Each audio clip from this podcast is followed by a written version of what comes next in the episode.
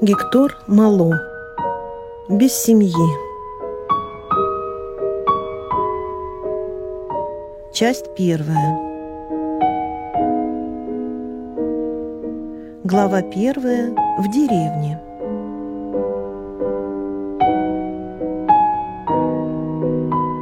Я найденыш.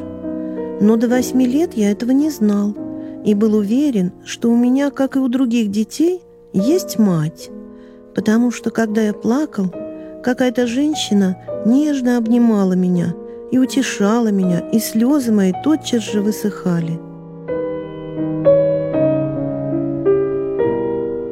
Вечером, когда я ложился спать в свою постельку, эта же женщина подходила и целовала меня, а в холодное зимнее время согревала своими руками мои озябшие ноги – напевая при этом песенку, мотив и слова которой я прекрасно помню до сих пор.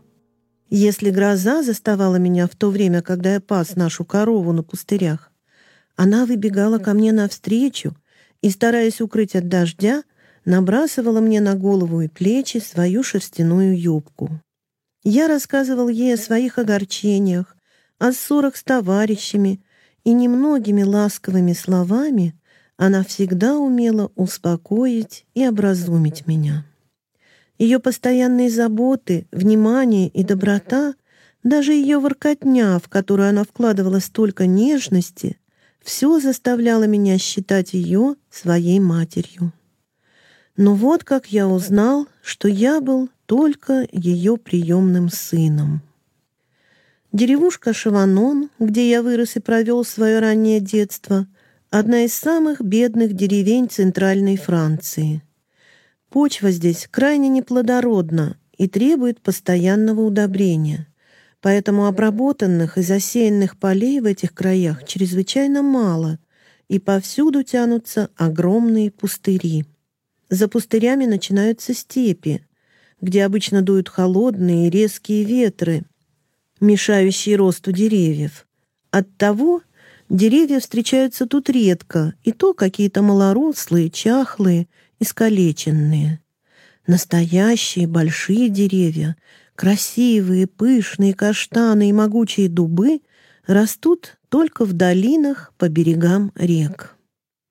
В одной из таких долин, возле быстрого полноводного ручья, стоял домик, где я провел первые годы своего детства.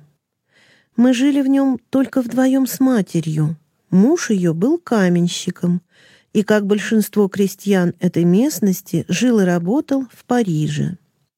С тех пор, как я вырос и стал понимать окружающее, он ни разу не приезжал домой. По временам он давал о себе знать через кого-либо из своих товарищей, возвращавшихся в деревню. «Тетушка Барберен, ваш муж здоров. Он шлет привет и просит передать вам деньги. Вот они. Пересчитайте, пожалуйста». Матушка Барберен вполне довольствовалась этими краткими весточками. Муж здоров, работает, зарабатывает на жизнь. Барберен жил постоянно в Париже, потому что там у него имелась работа. Он рассчитывал скопить немного деньжонок, а затем вернуться в деревню к своей старухе.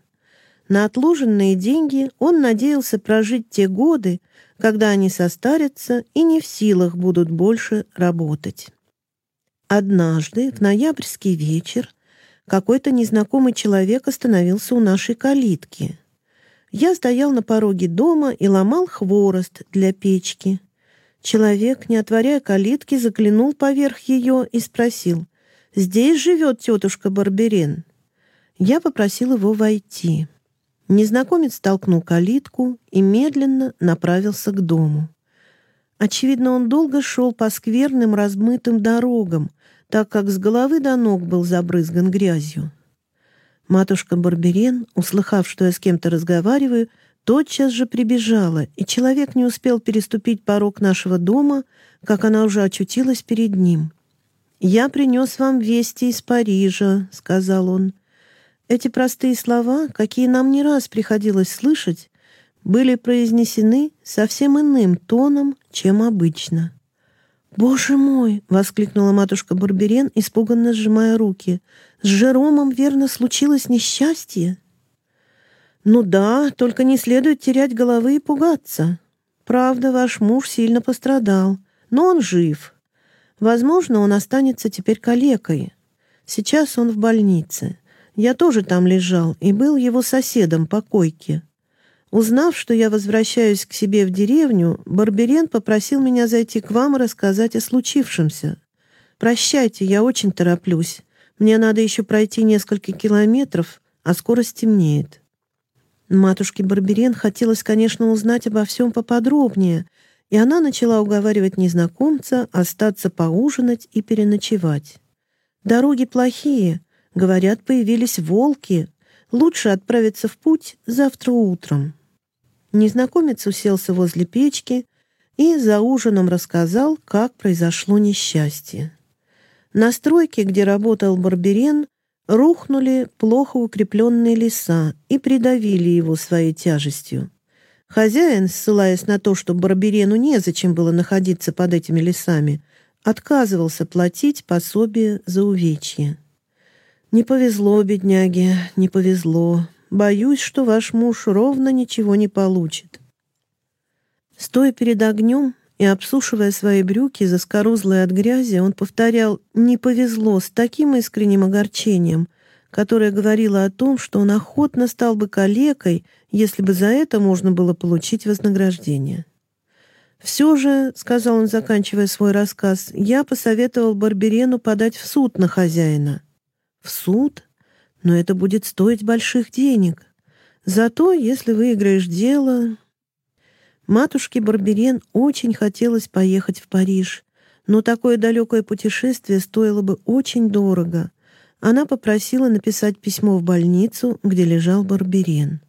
Через несколько дней мы получили ответ, в котором говорилось, что матушке нет необходимости ехать самой, но ей надо выслать немного денег, потому что Барберен подал в суд на хозяина.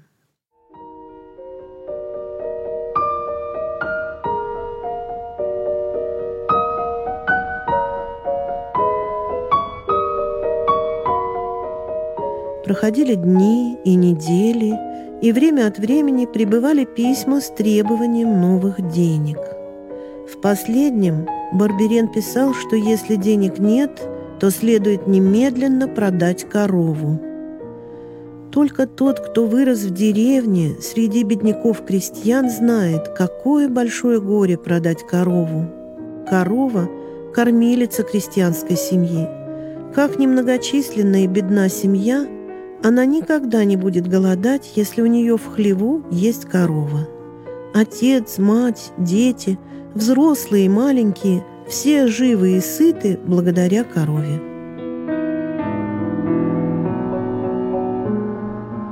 Мы с матушкой тоже питались неплохо, хотя мясо почти никогда не ели. Но корова была не только нашей кормилицей, она была и нашим другом. Корова – разумное и доброе животное, отлично понимающее слова и ласку человека. Мы постоянно разговаривали с нашей рыжухой, ласкали и холили ее. Словом, мы любили ее, и она нас любила. И вот теперь приходилось с ней расставаться.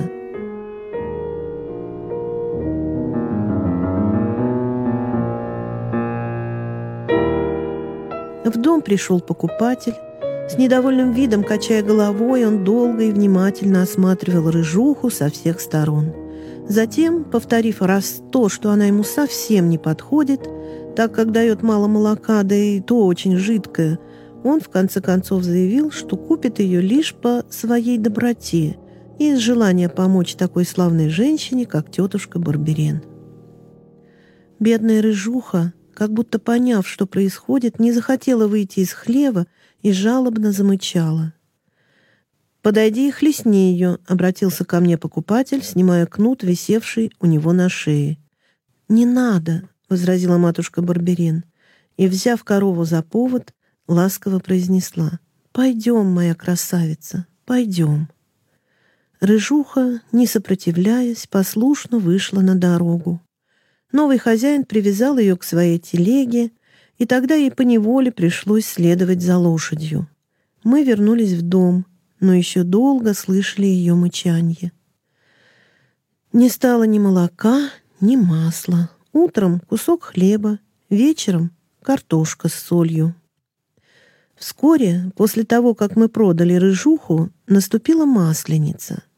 В прошлом году на масленице матушка Барберен напекла привкусных блинов и оладий, и я их съел так много, что она осталась очень довольна. Но тогда у нас была рыжуха. Теперь, печально думал я, нет ни молока, ни масла, и мы не можем печь блины. Однако я ошибался. Матушка Барберен и на этот раз решила меня побаловать. Хотя матушка очень не любила брать у кого-нибудь в долг, она все же попросила у одной соседки немного молока, а у другой — кусок масла. Вернувшись в полдень домой, я увидел, что она высыпает муку в большой глиняный горшок. «Мука?» — удивленно воскликнул я, подходя к ней. «Да», — ответила матушка, — «разве ты не видишь? Чудесная пшеничная мука. Понюхай, как она вкусно пахнет». Мне очень хотелось узнать, что она будет готовить из этой муки.